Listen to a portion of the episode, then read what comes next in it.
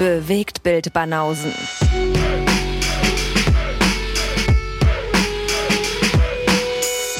Filme, Kino und Serien, bis ihr kotzt. Guten Tag. Begrüßen Sie mit einem gigantischen Applaus den kleinen Lee. Den kleinen Lee. Das sagt der Guest. Okay. Äh, hast du das Filmzitat etwa auch nicht erkannt? Ach so, jetzt steigst du schon wieder im Film. Ich bin nie darauf vorbereitet, Nee, dass du hier Zitate vorbereitet. raushaust. Und, äh, ja. Selbst wenn du darauf vorbereitet wärst. Was ist denn, wenn wir den kleinen Lee äh, mit der kleinen Bettina austauschen würden? Würde dann, äh, würden dann bei dir ein paar Lichter aufgehen? Sag nochmal.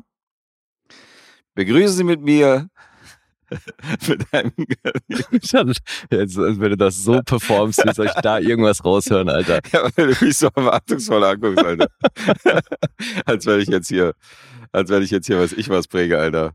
So voll so, okay, jetzt Action. do it. Begrüße mit einem gigantischen Applaus die kleine Bettina. Gehört dieser holländische Akzent da dazu? Ja, okay, wenn er holländisch war, ist er falsch auf jeden Fall. Oh shit, okay. Ja. Schwäbisch ist das. Ein sch- schwäbischer Akzent. An alle Schwaben da draußen, ich entschuldige mich, Okay. dass er holländisch klingt.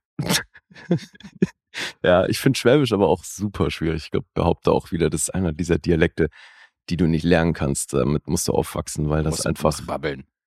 Musst du Ja, weil babbeln. da gibt es einfach zu viele Laute, die du nicht hinkriegst, wenn du nicht von dort kommst. Das stimmt. Aber wir haben jetzt hier mit Anni haben wir ja einen frischen Supporter aus dem Schwabenland. Der konnte sich ja ein bisschen korrigieren, wenn wir es, wenn wir es auf Schwäbisch versuchen und äh, scheitern. Mhm.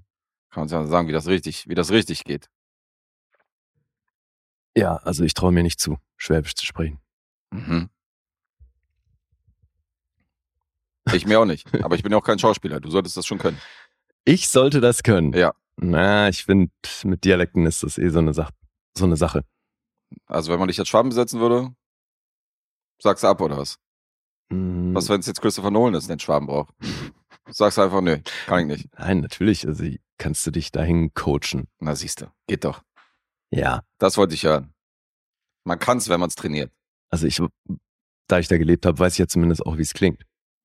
Außerdem weiß ich ja, wie oft du falsch liegst. Insofern war mein äh, schwäbischer Dialekt wahrscheinlich gerade komplett on point. Nur du bist wieder komplett, weiß Warum liege ich denn falsch, wenn es um Dialekte raushören geht? Nee, wenn es um, äh, wenn es um, naja, keine Ahnung, du liegst halt öfter falsch. Besonders mit, dein, Womit denn, besonders Alter? mit deinen Punkten von Filmen. da geht's schon los. Ach so, okay. Äh, Ja, gucken wir mal, ob das heute auch zutrifft. ja, aber du ziehst, du zitierst Heinz Schenk aus diesem Film selber noch oft an einer, an anderer Stelle und andere Zitate, aber den hast du jetzt nicht erkannt. Ja, und wenn du jetzt bist, du- hast du komplett verkackt, Alter, weil Heinz Schenk ist nun wirklich alles, aber kein Schwabe. er ist kein Schwabe. Der ist Hesse. Ach ja, der ist Hesse, verdammt Der lustige. Glückshase arbeitet unprofessionell. Siehst du? Das ist hessisch. Ja, stimmt, du hast recht, es ist hessisch. Meine Fresse. Aber hessisch Alter. läuft wieder bei dir. Offensichtlich. Nee, hessisch. Also es ist ja auch nur blöd nachgemacht. Also das war ja gerade. Ich finde hessisch aber auch einfacher als schwäbisch. Hessisch find's einfach. Ja. Mhm. Die Hesse komme. Kann ich auch ein bisschen. Und noch hatten wir keinen Film, wo groß schwäbisch gesprochen wird. Nee, hast du recht, er ist kein Schwabe, ich bin ja dumm. Alter. Alter. Peinlich.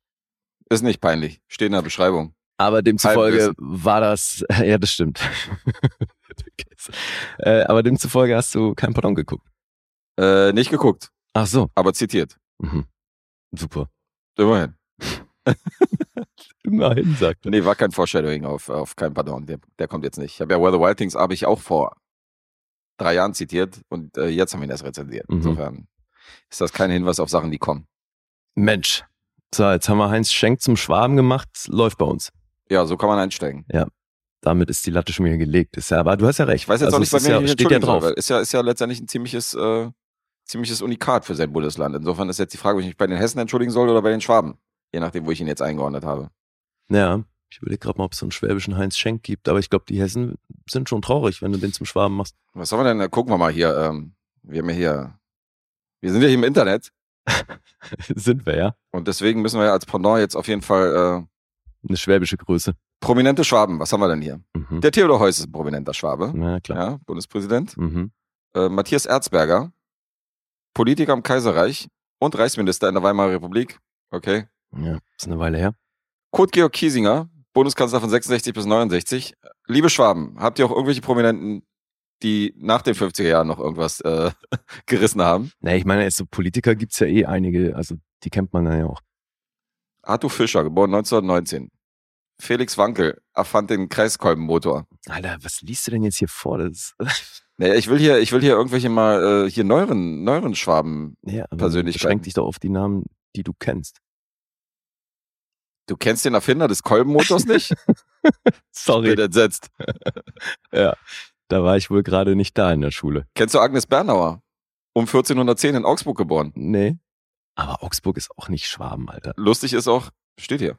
Ja, aber Aber kann ja trotzdem eine Schwäbin sein. Wenn ich jetzt im Urlaub auf Malle geboren bin, bin ich ja kein Spanier auf einmal. Bin ich ja trotzdem. kommt drauf an. Wenn du in den USA geboren bist, bist du plötzlich Amerikaner. Ja, gut, okay. Äh, Bei Agnes Bernauer steht nichts dabei. Insofern äh, können mich die Schwaben vielleicht aufklären, was sie denn so gerissen hat 1410 in Augsburg und um Augsburg rum. Mhm. Oh, den kenne ich. Hugo Boss, Den. Kleidungshersteller. Ja. Von dem habe ich schon mal gehört. Ja. Stimmt, ja, der ist Schwabe. Nicht so richtig äh, Schwabe. prominente Schwaben. Doch, hier haben wir einen. Harald Schmidt. Ah ja. Ja, ja. Das ist ein bekannter Schwabe. Mhm. Matthias Riechling kenne ich auch, den Kabarettisten. Äh, Hermann Hesse. Der heißt Hesse, ist aber Schwabe. Ja. So, da haben wir die Brücke Äh, zu Heinz Schenk. Da haben wir Wunderbar. die perfekte Brücke auf jeden Fall gemacht. Mhm. Ja, ja, auf jeden Fall. Und es ist so lame, dass wir jetzt einfach keinen Film mit Heinz Schenk haben. Oder mit Hermann Hesse. Äh, Ja. Das ist wirklich lahm. Aber ich meine, so, äh, fällt dir noch, fa- fallen dir andere Filme ein, außer Kein Pardon? Wo Mit Heinz Heinz Schenk jetzt Schenk? mitgewirkt hat? Wahrscheinlich irgendwelche Sexklamotten Nee. aus den 70ern. Ja, wahrscheinlich, stimmt. Ja. Da haben wir noch nicht allzu viel gebracht aus der Riege. Nee, zum Glück. Das sollte keine Aufforderung sein. An irgendwelche SupporterInnen. Kommt drauf an. Vielleicht ist es äh, die bessere Wahl. Verglichen mit anderen Filmen. Ach so, meinst du? Haben wir Eventuell. Highlights. Ja. Eventuell. Ich sag nur eventuell. Mhm. Mhm. ja, aber wir wollten ja mit einem gemeinsamen Film anfangen. Äh, ja, Machen wir das doch. wollten wir und dann machen wir das auch, oder? mal. Mhm. Ah, das ist richtig. Und äh, Grüße gehen raus nach Kölle. Kölle in Baden-Württemberg. Schönen Gruß an Markus. Okay. Alles Liebe in die äh, Hauptstadt des Karnevals. Oh Gott. in Stimmt, die, Fa- ey, in die ist ja Faschingshauptstadt. Fasching hören die besonders gerne, wenn man zu Karneval einfach Ja, du Fasching Alter, sagt. du hast ja auch neulich, das ist auch so ein harter Fauxpas, weil es mir auch Ja, mal ja, ist. Mastroianni. Was? Mastroianni wolltest du wieder sagen, wa? Nee, Ach so. nee, weil's wir, weil wir es ja gerade jetzt von Köln haben und Welcher Fehler war es diesmal? ja, du hast Düsseldorf zum Ruhrpott erklärt. Und den habe ich mir auch mal erlaubt. Aber in Düsseldorf auch. Ach so. So, und dann wurde ich aber sehr äh, lautstark aufgeklärt, dass Düsseldorf nicht zum Ruhrpott gehört. Ja. Ja, die sind, die sind da, glaube ich, äh, fühlen sich da ein bisschen feiner. Ja, ja, auch die, auch die Pelzer, wenn man die, äh, wenn man die, warte mal, wie habe ich die, die habe ich auch fälschlicherweise irgendwo anders oder Ja gut, aber wenn man dir so zuhört, dann ist ja, bist du da eh fein raus, weil du sagst ja, alles außerhalb von Berlin ist das Westdeutschland. ist korrekt, ja. Ja. Das ist korrekt. Das, äh, und Köln ist nur wirklich im das hast Westen. mich richtig zitiert. Köln ist im Westen, ja. Ja. Und ähm, Und ich mag Köln auch, bis aufs Wetter. ja, ich war zwei, dreimal kurz da, aber nicht zu lange, um jetzt wirklich mir die Stadt da komplett, um die Stadt komplett zu verinnerlichen. Insofern äh, muss ich da mal ein bisschen länger hin. Ne, ich war da neun Monate. Ich glaube, da habe ich einen ganz guten Eindruck bekommen. Das auf jeden Fall, ja. Aber ist ja schon einer der Städte in Deutschland, die man jetzt nicht so als Provinzstadt bezeichnen kann. Köln, Köln ist ja schon, ist ja schon ein bisschen konkurrenzfähig zu Berlin. Zu Berlin gleich. Naja, Berlin ist halt Berlin. Berlin ist halt die Metropole, ist die Hauptstadt. Ja, ja, und äh, Und Köln ist ja schon, wenn du jetzt so in Karlsruhe, ich war ja schon irgendwie in Kassel und so, das ist ja alles so ein bisschen sehr, Karlsruhe, Piefig. Köln, Kassel, alles, egal wo. Piefig. Ja, aber gut, das ist ja auch nochmal deutlich kleiner, ne? Köln kratzt ja so ein bisschen an der Millionenmarke. meine ich ja. Aber trotzdem ist ja Köln irgendwie, Aber das also ist, Köln wäre auch eine legitime Hauptstadt. So, du kannst, ich drück's mal so aus. Digga, Köln kannst du halt echt problemlos zu Fuß das meiste machen. Ist das so klein da? Ja, Ja? finde ich schon. Okay. Hätte ich jetzt nicht gedacht. Frankfurt ist größer? Frankfurt äh, kenne ich überhaupt nicht gut. Frankfurt kennst du gar nicht. Da war ich nur ein, zwei Mal echt kurz. Mhm. Da war ich wieder ab und zu. Aber auch nicht lange, sondern ich fahre ja immer meistens irgendwie für so ein Booking hin, Mhm. werde dann da hingekarrt und sehr, ansonsten sehr wenig von der Stadt. Also muss ich mir mal, ein paar deutsche Städte muss ich mir mal nochmal genauer angucken. Ja. Ja, bei ein paar lohnt sich das auch echt. Auf jeden Fall. So wie bei Köln. So, und aus der Region kommt dieser Film jetzt, ja? Nee, ja, aus der Region kommt der Supporter dieses Films, Ja, nämlich klar. Markus. Insofern, der Film nicht wirklich, Nee. Das ist eine aber amerikanische Produktion. ja, ist mal eine Doku, mit der Markus hier um die Ecke kommt. Mhm. The Yes Man. Also mal ein interessantes Genre von ihm, von der Wahl. Der deutsche Titel ist auch schon wieder der Hit. Ach ja, stimmt, den habe ich gelesen, aber mir nicht notiert. Globalisierung, nein, danke. Tja. Ausrufezeichen wohlgemerkt, ne? Und- Wohlgemerkt. Und dann noch Bindestrich die Yes Man. Mhm. Die Yes Man. Globalisierung, nein, danke. Oh Mann, ey. Ja. So steht auf den Aufklebern. Mhm. Ja, wollen wir mal raten. Ach so, ja. Machen wir. Ich habe mir hier für dich sieben notiert. Okay. Für dich habe ich mir eine 6,5 notiert. Mhm. Zumindest im Kopf. Nicht schriftlich. Okay. Ja. Immerhin, du hast es parat. Ich habe es parat. Ja, eine Doku. Ja, aus dem Ah. Jahr 2003. Comedy steht auch noch mit im Genre. Das finde ich ja schon auch interessant. Also, Ja, komödiantischer Dokumentarfilm. im Grunde genommen schon, weil geht ja, geht ja hier um ein paar Prankster. Insofern Ja. ist ja ein bisschen Comedy mit drin. Aber diese Prankster, die sind ein bisschen größer und politischer äh, von, der, von ihren Streichen. So kann man das Ganze zusammenfassen. Und äh, Telefonstreiche und so YouTube-Pranks, das war denen zu einfach. Nee, die bezeichnen sich selbst ja auch als Aktivisten. Genau. Politische Aktivisten. Mhm. die die Welt verändern wollen. Also angefangen haben die ja irgendwie so mit Fake-Webseiten von zum Beispiel George Bush damals und äh, später halt, was hier noch eine große Rolle spielt, äh, halt auch eine Fake-Webseite der WTO, Mhm. Der World Trade Organization und die haben die Website halt nur so minimal verändert, dass man durch die Google-Suche halt irgendwie trotzdem draufkommt, Ja. aber nicht checkt, dass es irgendwie nicht der Präsident ist von damals oder äh, nicht die WTO. Und ähm, die World Trade Organization, wie der Name schon sagt, die sollten den Welthandel regulieren. Aber wie so viele politische Organisationen ähm, endet das meistens auf den Schultern der Armländer, die da nicht viel mitzusagen haben. Und das sind mehr, das ist mehr ein Verein, der sich dann irgendwie am Ende bereichert. Mhm. Äh, da ist Michael Moore auch himself irgendwie zu sehen in dieser Doku, der da irgendwie ein paar Statements abgibt. Ja. Und durch diese Fake-Webseiten schleichen sich diese zwei Herren, die sich Yes Men nennen, halt auf Konferenzen ein. Ja, wobei, muss man glaube ich schon dazu sagen, das geht gar nicht von denen aktiv aus. Wollte ich gerade sagen, die weil werden die werden offiziell, die werden offiziell irrtümlich eigentlich auch die werden, eingeladen. Die werden halt für die für Vertreter der Welthandelsorganisation ge Für real, gehalten. richtig, ja. Durch diese Website und dann werden sie eben eingeladen. Genau. Ja. Und dann halten die halt Vorträge, die man als normal denkender Mensch auch hinterfragen könnte. Aber äh, die werden dann irgendwann komplett abstrus. Da geht's halt um diesen Sparsamkeitsanzug, wie, äh, wie Arbeitgeber zum Beispiel ihre Arbeiter kontrollieren können. Auf eine sehr einfache Art und Weise. also komplizierter geht's nicht. Und äh, es geht unter anderem auch um, um so einen Recycling-Burger, was später auch vorgestellt wird, in so einer Universität von einem wesentlich jüngeren Publikum. Mhm.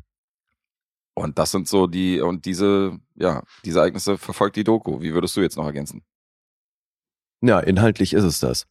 Ja. Spannend finde ich, und ich glaube, da geht es schon auch ein bisschen drum, das aufzuzeigen, dass die Vertreter der Nation, also im Endeffekt wirklich die Leute, die dann halt wichtige Entscheidungen in so einem Sektor treffen, dass die das ernst nehmen, was da präsentiert wird. Und nicht hinterfragen. Keiner stellt danach irgendeine Rückfrage. Und da, ich meine, die Präsentation, das ist, glaube ich, schon auch wichtig. Das ist halt wirklich so aufgezogen, dass du als normal denkender Mensch sofort dir die Frage stellst, ey, Alter, habt ihr sie noch alle? Weil dieser Anzug, das ist ja auch mit Gewalt so gemacht, dass du dir eigentlich äh, an den Kopf fassen musst, weil dieser Monitor, der in diesen Anzug integriert ist, der kommt halt einfach aus was Phallus-ähnlichem aufgeblasenen dann aus diesem Anzug raus Eben. und all diese Dinge und das ist ja goldene Spandex-Anzug so, das ist ja alles in sich schon mörderlächerlich. Aber da sind halt echt Vertreter von den höchsten Leveln, die da im Publikum sitzen Mhm. und das dann auch noch applaudieren und das ernst nehmen. So, zwischendurch gibt's zwar den einen oder anderen Lacher, aber die hinterfragen das ja nicht. Und dann auf dem College, wo du halt jüngere Leute hast, Studenten, die wahrscheinlich ja auch altersbedingt dann noch mehr hinterfragen, aber Alter, die, die stellen ja dann die richtigen Fragen. Die gehen da kritischer ran. Ja, ja. Ja. Das ist ja auch, das ist ja auch der Vergleich von Eben. wegen zu den jüngeren und der und der älteren Generation. Ja. Aber ähm, ich habe ich hab das ja auch gesehen und habe ja auch gesehen, dass die kaum reagiert haben. Aber jetzt mal ganz ehrlich, diese PowerPoint-Präsentation von denen, mit Ausschnitten übrigens aus Birth of the Nation, aus diesem überrassistischen Film aus den, aus den ähm, von 1915 oder wann das war. Ähm, da werden ja auch bestimmte Ausschnitte eingezeigt und dann geht's unter anderem um die Vorzüge der Sklaverei. Mhm. Damalige Zeit verglichen mit heutigen Arbeitnehmer, äh, Arbeitgeberverhältnissen. Und wenn ich jetzt da im Publikum sitzen würde, würde ich definitiv diese Sklavereigeschichten und diesen ganzen Vortrag würde ich komplett hinterfragen wollen. Ja, wobei Aber- es ging um Nachteile der Sklaverei. Also die haben, die wollten ja anhand dieser Präsentation belegen, dass Sklaverei nicht wirtschaftlich ist. Sondern dass es wirtschaftlicher ist, die zu engagieren und Ja. zu bezahlen. Aber die haben ja anhand von Sklaven von damals haben die ja diesen, diese Entwicklung gezeigt, wie, Ja. wie man es machen könnte und so. Und das ist ja äußerst fragwürdig. Aber das Ding ist, spätestens wenn dieser goldene Spandex-Anzug, den du erwähnt hast, ausgepackt wird und wenn dieses Phallus-Ding da aufgeblasen wird, Hm. das ist doch der Moment, wo man weiß, okay, das ist hier reine Provokation und das ist eine Scherzveranstaltung und der Typ, der da vorne steht, ist nicht ernst zu nehmen. Und wenn ich im Publikum sitzen würde, würde ich dem wahrscheinlich auch keine Aufmerksamkeit entgegenbringen und würde, würde das jetzt hinterfragen, was er gesagt hat, sondern würde denken, alles klar, das sind irgendwelche Demonstranten und irgendwelche Idiots, die jetzt versuchen irgendwie äh, auf sich jetzt irgendwie die Aufmerksamkeit zu ziehen, weil das spätestens ab dem Moment kann man es doch nicht mehr ernst nehmen mit diesem goldenen Anzug. Naja, aber alle haben es geschehen lassen. Ist ja nicht so, als hätte da jemand dazwischen gerätscht oder so. So kam ja keine Security, nichts. Die wurden ja ganz normal, durften die da ihren Vortrag halten. Ja. Und wie gesagt, dann wurde ja auch noch applaudiert und dann wurden die verabschiedet und Naja, es wurde applaudiert, weil es so lächerlich war, weil es halt eine Show der, war. der Typ hat sich ja im Anschluss noch für den Vortrag bedankt und so. Ja, gut, aber also weiß nicht, ich habe das nicht so richtig ernst genommen, ehrlich gesagt, was die da gemacht haben. Ja, die Frage ist ja, ob es das Publikum, vor dem sie es vorgetragen haben, ob die es ernst genommen haben, weil die ja die in Frage. dem Sektor halt wirklich auf einem hohen Level da irgendwelche Funktionen. Also anders, anders Ja. formuliert, ich hätte es interessanter gefunden, wenn die nicht diese Show aufgezogen hätten mit diesem Anzug und diesem Phallus-Ding, was Mhm. da raus, rausgekommen wäre. Weil wenn die jetzt nur so, äh, zum Beispiel, was sie auch bei der Burger-Präsentation gemacht haben, mit dem Recycling-Burger, das wurde ja ernsthaft vorgetragen. Ja. Und deswegen haben die Studenten auch darauf ernsthaft reagiert und konnten ernsthaft diskutieren Ja, aber der. Inhalt ist ja auch schwer ernst zu nehmen. Das, wie sie sich das Recycling vorstellen, das ist ja schon, Ja, geht ja im Bereich, wo du fragwürdig, ja. sofort sagst, Alter, was? Fragwürdig. Aber wenn da ein Typ steht mit einem Phallus-Ding und einem goldenen Anzug, ist es schwer, mit demjenigen ernsthaft zu diskutieren. Also alleine schon, das sind zwei verschiedene Voraussetzungen, finde ich, diese beiden, äh, diese beiden Sequenzen in dem Film. Du weißt schon, was die recyceln für den Burger, ne? Das also, ist mir schon klar, ja. Aber da geht's ja da, um das ist wirklich ernster zu nehmen als ein goldener Anzug. Ja, weil der Typ, der da steht, zumindest im Anzug steht, man sich mit dem unterhalten kann und er normal Fragen beantwortet. Ja, aber er hat's ja trotzdem, auch, auch die Nummer mit dem goldenen Anzug, das hat er ja bierernst vorgetragen.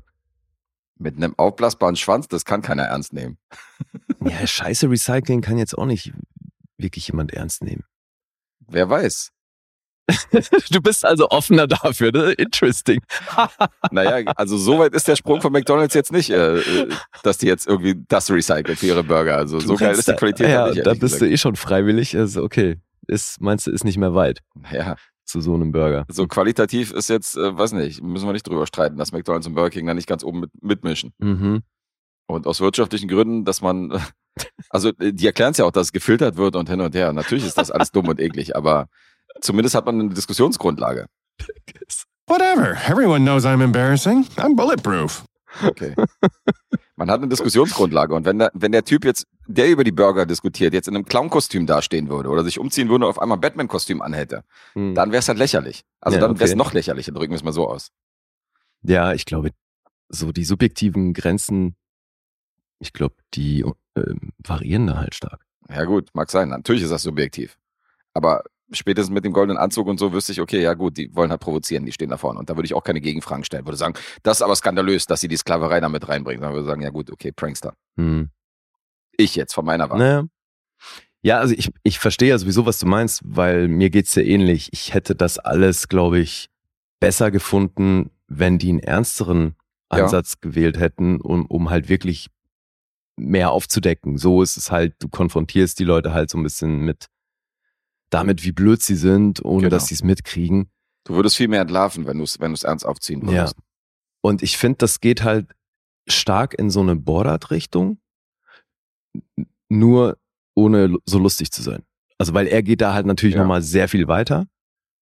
Ist kein schlechter Vergleich. Borat provoziert ja auch. Definitiv. Hm. Ja. Ja, ich meine, der eine von denen war auch. Ah ja, genau.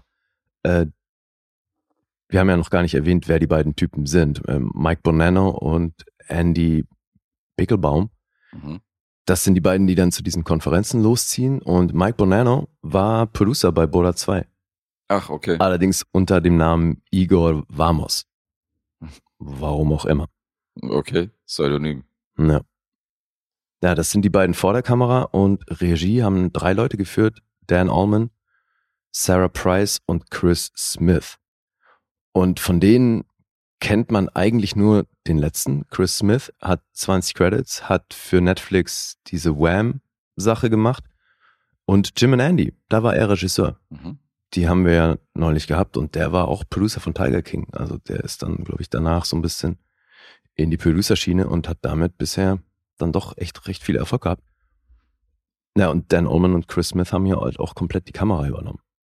Deswegen, das ist ja auch alles sehr einfach aufgezogen für Doku-Verhältnisse. Also die werden halt begleitet die ganze Zeit mit einer Kamera und da ist Mhm. jetzt äh, filmisch ist da nichts groß aufgezogen. Nee, nee. Aber es soll ja auch um den Inhalt gehen. Ich wollte nur sagen, es gibt natürlich auch größer aufgezogene Dokus als The Yes Man. Mhm. Ja, trotzdem gab es dann noch Sequels. 2009 kam The Yes Man Fix the World und 2014 kam The Yes Men Are Revolting. Jetzt wird's persönlich, heißt die übrigens auf Deutsch. Ah ja, 2000, der 2000, das 2014er Sequel. jetzt wird's persönlich. Tatsächlich, das ist der okay. deutsche Untertitel. Oh mein Gott. Ist schön. Mhm. Ja, wie fandst du das?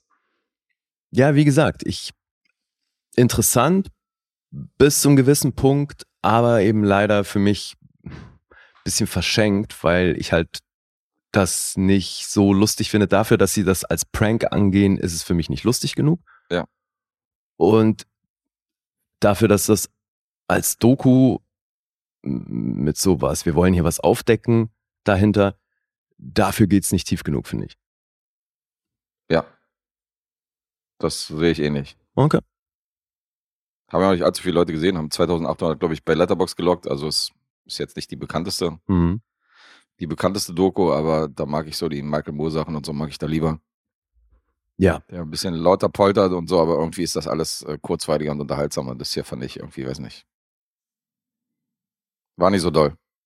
Drücken wir es mal so aus. Für Okay. mich. Ja. Hast du noch was zu The Yes Man? Kann man nicht so richtig viel drüber sagen. Nee, kann man nicht. Es ist ja auch nicht lang. Geht äh, eine Stunde 23.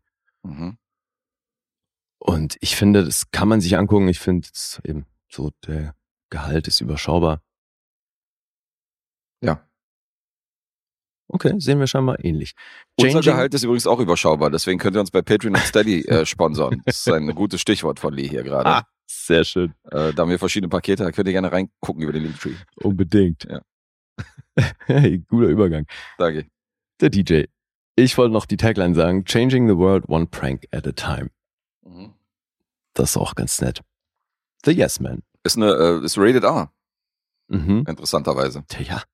Siehst du? Phallus und Scheiße und so. Ja, ja, das war dann, allein schon von den Themen war das anscheinend äh, zu prekär. Schon lustig, oder? Da wird den Wenn Jüngeren du überlegst so, was manche Actionfilme für ein Rating haben Ja, ist ein Witz. und dann hat so eine Doku. Ja, Gewalt ist ja, sowieso, Gewalt ist ja sowieso meistens kein Thema in, in den Staaten, sondern Mhm. es geht mehr, äh, geht mehr um die Sprache oder um Fax oder um Sex oder so. Das dann, äh, dann wird's, dann wird's kritisch. Ja. Schon echt ein Witz, wie die ticken. ja, aber irgendwo ist es schon auch krass, weil die damit mh, ja auch das Publikum festlegen und damit so ein bisschen definieren, in, ab welchem Alter du dich überhaupt solchen Stoffen äh, widmen darfst. Und damit prägen die ja auch stark die Leute, also oder beziehungsweise die tragen halt ihren Teil dazu bei, dass du dich eben als junger Mensch offenbar solchen Themen jetzt nicht in der Filmform aussetzen darfst, was ich halt völliger Quatsch finde, weil ich finde, das könnte ein Zehnjähriger gucken und es wäre gar kein Problem. Mhm. Der würde vielleicht beim Inhalt aussteigen, Ja, ja. so. Aber allein jetzt von dem, was du jetzt zu sehen bekommst, ist ein R-Rating halt echt ein Witz. Ja, klar. Finde ich auch. Gibt es bestimmt noch irgendwelche Verschwörungstheoretiker, die dann sagen, ja, siehst du, der, der Staat, der, der will nicht, dass die Leute das da dahinter kommen. Bestimmt. Haben die ja ihre Finger im Spiel. Ah, je. Na. Sollen so wenig Leute wie möglich sehen, so von wegen, von der Warte. Ja, von Markus fünf Sterne hier bei Letterboxd. Also, Oh wow. er ist halt auch begeistert. Okay, krass. Kann ich nicht ganz nachvollziehen. Also, ich kann mir vorstellen, dass das Thema ihm gefällt. Mhm. Aber ähm, da gab es schon interessantere Dokus, die, äh, die sowas kritisch irgendwie auf die Schippe genommen haben. Ja, finde ich auch. Das war mir hier ein bisschen zu, zu sehr mit der Brechstange. Okay, sehen wir sehr ähnlich. Dann mal zu den anderen Punkten. Mhm. 6,8 sind's auf IMDb, passenderweise. Metascore ist bei 68 und Letterboxd 3,4. Ja. Ist jetzt alles nicht so wahnsinnig riesig. Wo steht der Lee? Ich bin bei 5,5. Fünfeinhalb. Mhm. Ich bei einer fünf. Und dann sehen wir das ja wirklich sehr ähnlich. Fast ein, äh, äh, fast ertönt die Einigungsklingel, aber um einen halben Punkt unterscheiden wir uns dann doch. Ah, geil, ey, gleich mal mit zwei Miesen eingestiegen hier. Ja gut, ich anderthalb. Nee, einen. Ja, Stimmt ein- nicht ein, ja. Ja. Sechseinhalb habe ich gesagt. Ja gut, zumindest die Tendenz, dass du den Tick besser fandest als ich, war, die war korrekt. Mhm. Nur wie viel besser wusste ich nicht. Ja, The Yes Man war nicht so unsers, unser, unser Cup of Tea. Nee, leider nicht. Also, War nicht so unser ja, Burger. Kommt man ja, man ja trotzdem gucken, aber ich. Ja, konnte man gucken, aber war so mäßig, mäßig unterhaltsam. Fünf Sterne von Markus, wow. Ja, geil. Von uns auch fünf. Von zehn. Äh, okay. So, dann mache ich weiter. Und ja, ich glaube, das ist jetzt wenig überraschend, weil ich habe ja angekündigt, dass ich da weitermache. Ich habe mir mal wieder einen Film angeguckt von Christopher Guest. Das ist wirklich wenig überraschend. Ja, und ich glaube, jetzt habe ich es auch. Also, ich habe mir jetzt auch mal rausgeschrieben, was da so die Reihenfolge ist. Weil 96 kam Waiting for Guffman, Hm. dann kam 2000 Best in Show, dann 2003 diesen Film hier und 2006 dann For Your Consideration. Das ist jetzt also der vorletzte quasi. Siehst du? 2003. Wonach bist du denn da gegangen? Weil normalerweise, also es kommt auch, es kam auch schon mal vor, dass du Filme so chronologisch durchgegangen bist, Ja. oder? Ja, ich wusste ja anfangs gar nicht, dass es da mehrere von gibt und äh, weißt du, so Best in Show, da bin ich ja mehr oder weniger drauf gestoßen und da Mhm. wusste ich gar nicht, dass das im Endeffekt so eine Art Reihe ist. Und ähm, dann war es eher so Verfügbarkeit war, glaube ich, ein Thema, aber Ah, okay. da gab's, nee, also ich hatte mir da überhaupt keinen Plan gemacht. Jetzt rückwirkend, ja, glaube ich, hätte ich mir die lieber in der richtigen Reihenfolge angeguckt. Hm. Weil meinte ich ja neulich, ne, dass ich das, glaube ich, nochmal neu sortieren muss, wenn ich die alle gesehen habe. Ja. Ja, und das hier jetzt war der vorletzte. Es ist alles wie gehabt. Wir haben die gleichen Leute vor der Kamera, die gleichen Leute hinter der Kamera. Deswegen Drehbuch und Regie Christopher Guest zusammengeschrieben mit Eugene Levi. Und das Krasse an diesem Film ist, der heißt A Mighty Wind, ist aus dem Jahr 2003, wie gesagt. Und Alter, der Film war Oscar nominiert Ach so? für Best Original Song A Kiss at the End of the Rainbow. Okay. Wer singt denn diesen Song? Äh, den singt Eugene Levi und Kathleen O'Hara. Okay, also zweiter Schauspieler. War jetzt nicht einfach nur so ein Song aus dem Soundtrack, sondern singen auch zwei Nee, nee, alle. Cast. Und es ist wie immer so, die Musik ist komplett von den dreien von äh, Spinal Tap. Ah, okay. Und sämtliche Schauspieler haben hier, weil die auch alle ihre Instrumente selbst spielen, Alter. Und sämtliche Schauspieler haben hier auch in den meisten Fällen ihre Texte selbst geschrieben für die Songs. Mhm. Und deswegen, ich habe jetzt gar nicht rausgeschrieben, wer schlussendlich dann den Credit bekommen hat. Ich glaube, das war, genau, doch, äh, Michael Mc... Äh, wie bitte? Den Oscar wahrscheinlich gekriegt, weil du Credit meinst. Wer Nee, den Credit. für die Oscar, also wer die Oscar-Nominierung unterm Strich bekommen hat, weil es Ach geht so, ja um den. Credit für den, für den, wer den Song geschrieben und komponiert hat. Und das ist in Okay. diesem Fall Michael McKean und seine Frau. Michael McKean, okay. Ähm, boah, wie heißt seine Frau? Annette O'Toole oder so. Ähm, die beiden haben dann quasi die Oscar-Nominierung bekommen. Und das Krasse finde ich aber auch, es gibt noch einen anderen Song, es gibt hier viele Songs, logisch. Und der titelgebende Song, A Mighty Wind, der hat einen Grammy gewonnen. Okay. So hart. Das ist ja auch immer eine harte äh, Bash-Frage, wenn du fragst, äh, weil ich wüsste, dass Michael Keane, glaube ich, noch nie, Michael McKean noch nie für den Oscar nominiert war, für eine Schauspielnominierung. Mhm. Aber er war zumindest Oscar nominiert. Und wer das weiß, das ist wirklich ein Deep Cut. So. Ja. Man weiß, es war für besten Song, da muss man Mhm. erstmal drauf kommen. Naja, Aber es hört sich alles so an, als würde es hier musikalisch zur Sache gehen. Das ist jetzt wahrscheinlich sogar der musikalischste von allen. Und ich meine, bei Waiting for Government wurde ein Musical auf die Beine gestellt. Ne? Das Mhm. wird hier auf jeden Fall nochmal getoppt. Also hier wird sehr viel gesungen und das fällt auch schwer ins Gewicht. Vor allem, wenn es dann um meine Punkte geht, weil die Musik, die hier im Fokus steht, die ist zwar nett, aber über eine komplette Filmdauer dann doch hart für mich, weil es Folkmusik. Magst kein Folk? Wie gerade gesagt, zwischendurch ist das mal ganz nett, Naja, ganz nett, ja eben. Ganz nett ist ja schon. aber so ein ganzes Attribut. Album ist dann nochmal eine andere Nummer, ne? Okay. Aber das Schöne ist, es sind ja entsprechende Leute beteiligt und deswegen, die Texte sind natürlich auch entsprechend. Mhm. Und das ist schon, also ist echt ziemlich cool aufgezogen. In der Handlung sieht das so aus. Die erzählen, dass es so eine Folk-Ikone gegeben hat, Irving Steinblum. Und der hat damals ein Label gegründet und viele Folk-Künstler mh, zum einen repräsentiert, aber eben auch produziert. Und hat halt ein riesen musikalisches Vermächtnis hinterlassen und eben Folkstars gemacht in den 50ern und 60ern. Da sehen wir dann auch viel mit Ausschnitten und Bildern von früher.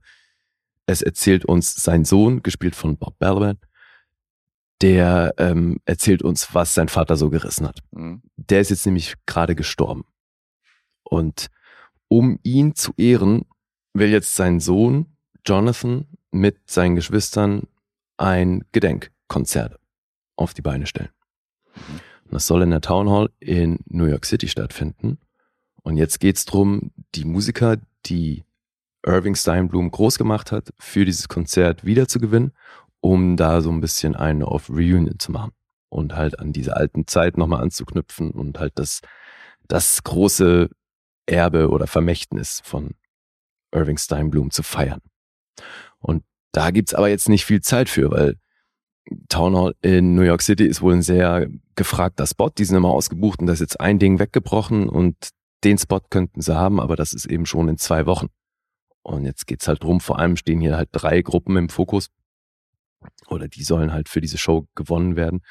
Und ja, da müssen sie sich jetzt eben dran machen, die wieder zu besorgen. Und dann, das ist auch hier wieder wie so eine Mockumentary aufgezogen. Das heißt, wir haben ganz viele von diesen Momenten, wo uns die einzelnen Mitglieder dieser Gruppen dann in die Kamera oder neben die Kamera erzählen, wie sie überhaupt zu dieser Musik gekommen sind und wie so ihr Weg war. Mhm. Das ist mitunter schon auch wieder sehr lustig.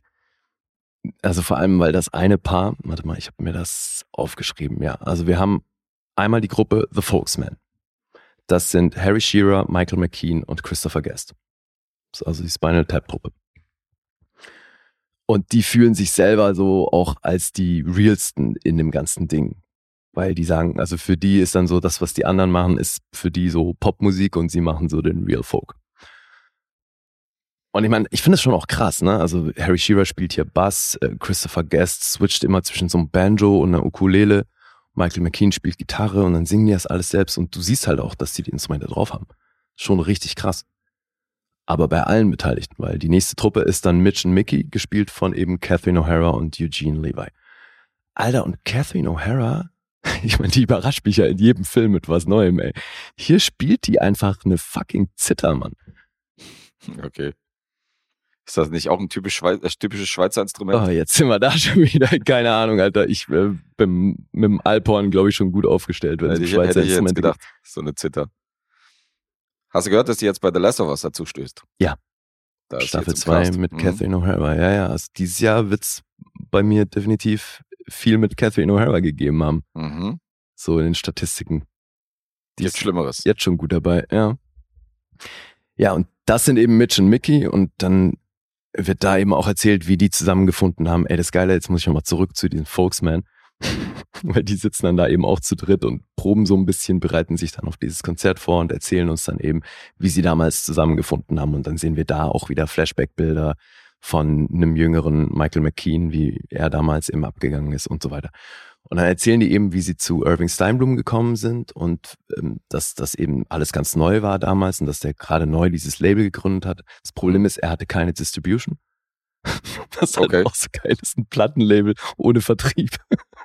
Das ist auf jeden Fall eine komische Kombi. Ja. Und es gibt ja das, die, er hat dann die Platten, die er gedruckt hat, hatten kein Loch in der Mitte. Was? Und dann beschreiben die halt, dass sie die Platten zwar gut verkauft haben, aber die Leute halt mitunter frustriert waren, weil die dann das Loch nicht genau zentriert in der Mitte gestanzt haben, sondern so leicht versetzt und dann hat die Platte halt so geeiert. Oh Mann.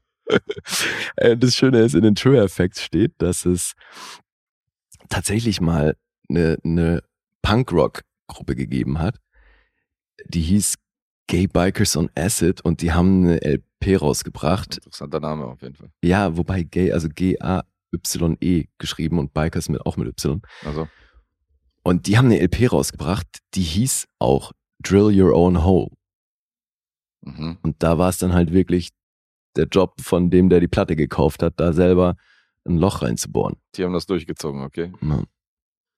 Die haben die Stelle war äh, zwar wohl zumindest markiert, aber das ist halt hier eben so einer der Gags, dass die Folksmen halt ihre ersten Platten ohne Loch rausgebracht haben. Ja, aber eben es trägt wohl nur dazu bei, dass die sich halt Murder Real fühlen und dann haben wir eben diese Paarung Mitch und Mickey und die waren halt so das Liebespaar auf der Bühne und die hatten so einen Riesenerfolg, weil halt alle geglaubt haben, dass die sich wirklich lieben und haben auch entsprechende Musik gemacht und Eugene Levi dann da eben an der Gitarre und sie an der Zither. Dann gehen die da ab. Ja, und dann gibt's eine sehr große Gruppe, die heißt, äh, fuck, wo hab ich's?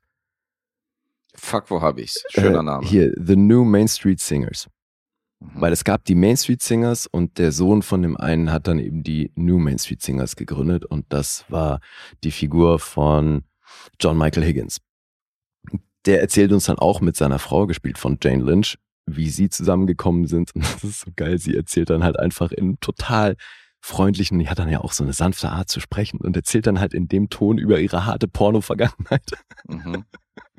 Und er ist halt so voll der brave Typ und er und sie meint dann aber, das war halt irgendwie göttliche Fügung, dass sie zusammengefunden haben und seitdem machen sie im Volk zusammen. Und das ist ein, eine Riesentruppe. Das sind neun Leute und da ist dann noch Parker Posey mit drin, Paul Dooley, Christopher Moynihan, den wir dann auch bei For Your Consideration gehabt haben. Und dann hast du natürlich auch wieder die ganzen anderen Leute. Bob Balaban habe ich schon erwähnt, Don Lake, Ed Bagley Jr. spielt dann äh, den Typ von der Venue. Der dann kommt da auch immer wieder mal zu Wort und natürlich auch wieder Fred Willard und Jennifer Coolidge. Mhm. Also ja. Und anscheinend, aber da bin ich natürlich nicht drin in dem Thema, es gibt eben wohl auch zu jeder dieser Gruppen so ein originales Pendant. Also die Folksmen orientieren, sind wohl eine Parodie auf The Kingston Trio, laut Trivia Facts. Mhm. Und das korreliert dann auch mit den Albumcovern, die dann zu sehen sind hier im Film und so. Ja. Ja, und das Geile ist, dass diese, gerade diese Folksman, das war ursprünglich ein Sketch bei SNL. Die haben in der 84er, 85er Staffel sind die drei eben als The Folksman aufgetreten. Weil wenn Christopher Guest und Harry Shearer waren im SNL-Cast und Michael McKean war der Host Mhm. und dann sind zum ersten Mal sind die eben in einem Sketch als The Folksman aufgetreten. Und das Ding haben sie dann weitergeführt. Und die sind dann nämlich auch in den frühen 90ern und dann auch später in den 90ern und äh, späteren 90ern und 2000er haben die ja so Spinal Tap Touren gemacht. Und dann sind die drei immer als Opener, als The Folksman auf die Bühne gekommen Okay. und wurden halt ausgebuht. Weil die Leute halt nicht geblickt haben, wo der Witz ist.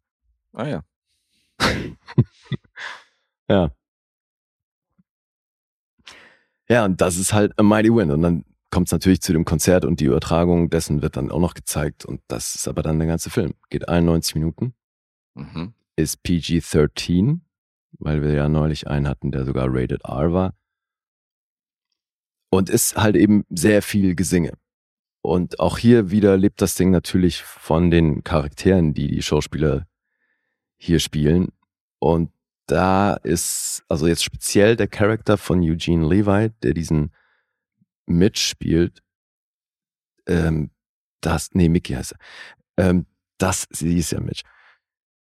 Den mochte ich nicht, Alter, weil der hat so eine ganz langsame Art zu sprechen und es geht, irgendwann geht's dir tierisch auf den Keks. Mhm. Naja, weil, also die erzählen halt, dass es bei ihm so einen psychischen Bruch gab und dann hat er halt seinen Typ komplett verändert und so und spielt Okay. es halt hier so ein bisschen, ist so ein bisschen hängen geblieben.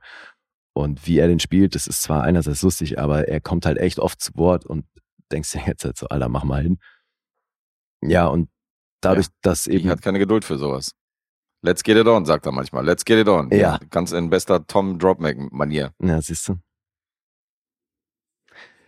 Ja, und deswegen, ich mag den auch, aber ich glaube, das ist wahrscheinlich schon ein Tipp, das ist mh, der, den ich am wenigsten mag aus dem ganzen Klüngel. Ich sag mal so, ich hätte es wahrscheinlich rausgehört, dass du den am wenigsten mag im Gegensatz zu den anderen Okay, ja, gut, aus der Rezension. wollte es trotzdem erwähnen. Ja, das Ein obsoleter. Tipp, immerhin. Gut, wenn du das nächste Mal einen Tipp haben willst, dann verweise ich auf diese Stelle, dass ich auch schon Tipps gegeben habe, die du gar nicht haben wolltest. Na, toll. Ja, Wenn es sinnvolle Tipps sind, immer her damit. Mhm. Aber nicht so was Obvious-mäßiges. So undankbar, Von Dave Alter. übrigens zweieinhalb Sterne. Zweieinhalb Sterne für Mighty Wind von Dave. Okay. Wir haben gerade mal zwei Leute gesehen in meiner Bubble und äh, Dave ist einer davon. Mhm. Ja, zweieinhalb steht er hier. Ja, aber wie gesagt, jetzt habe ich sie dann, glaube ich, alle, sie, zumindest die Filme, die er in dieser Konstellation gemacht hat, Okay. hat, Fertig. die habe ich dann damit durch, ja. Und ist ja auch nicht der einzige Film, der von äh, SNL beeinflusst worden ist oder wo da Langfilme rausgekommen sind. Ich glaube, Night at the Roxbury ist ja auch so ein Ja, ja, ist ja auch SNL-Sketch gewesen, oder? Ja. Ja, McGruber. Die beiden Guys. Ach ja, McGruber auch, ja, stimmt. Klar. Da gab es ja einige. Ja, ja. Mhm. War nicht auch das, äh, hier, die Eierkopfnummer mit Dan Aykroyd, war das nicht auch ursprünglich ein SNL-Sketch? Gute Frage, ja. Re Eggheads, ja. Mit den Aliens. Ja. Kannst du recht haben. Gut. Gut, jetzt noch Zahlen zu A Mighty Wind. Budget war 6 Millionen, hat fast 19,5 eingespielt. Das hat also ganz gut funktioniert im Mhm. Gegensatz zu dem letzten. Und Punkte sehen so aus. 7,2 sind es auf IMDb. Der Metascore ist bei 81 und Letterboxd 3,7. War ganz gut hier alles. Ja. Die sind auch auf Letterboxd, sind die, glaube ich, alle in einer ähnlichen Range. Mhm. Ich sag sieben noch. 7 ist richtig. Cool. Ja. Läuft beim Guest.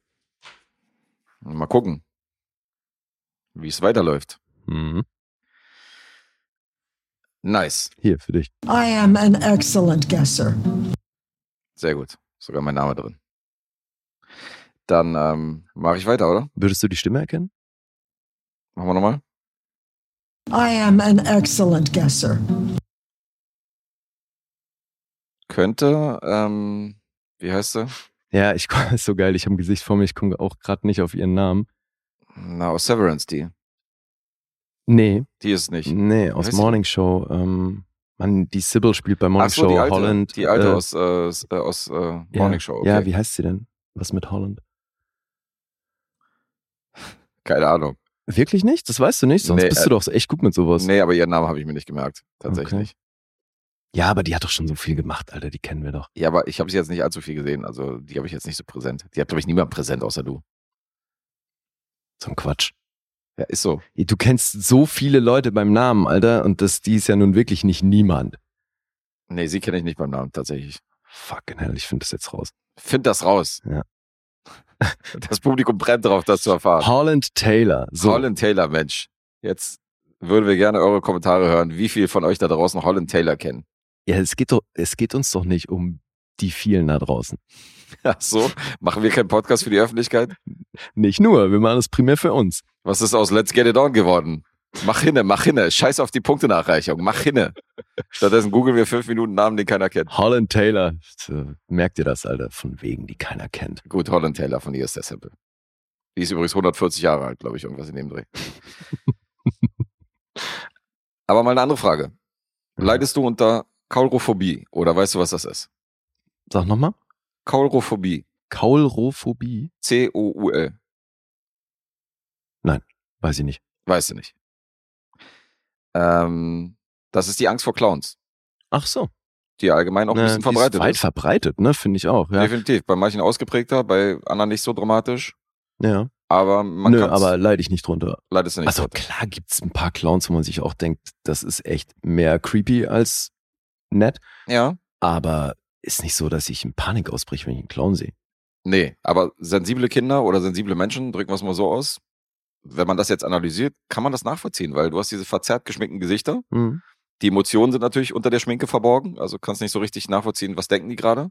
Naja, und It hat auf jeden Fall einen großen Teil bei mir dazu beigetragen damals. Der auch. Und dass der Massenmörder Gacy in einem Clownkostüm äh, seine Opfer da gesucht hat, hat wahrscheinlich dem Image auch nicht geholfen. Aber Die ähm, Clowns haben ein Imageproblem. die Clowns haben ein Imageproblem, ja.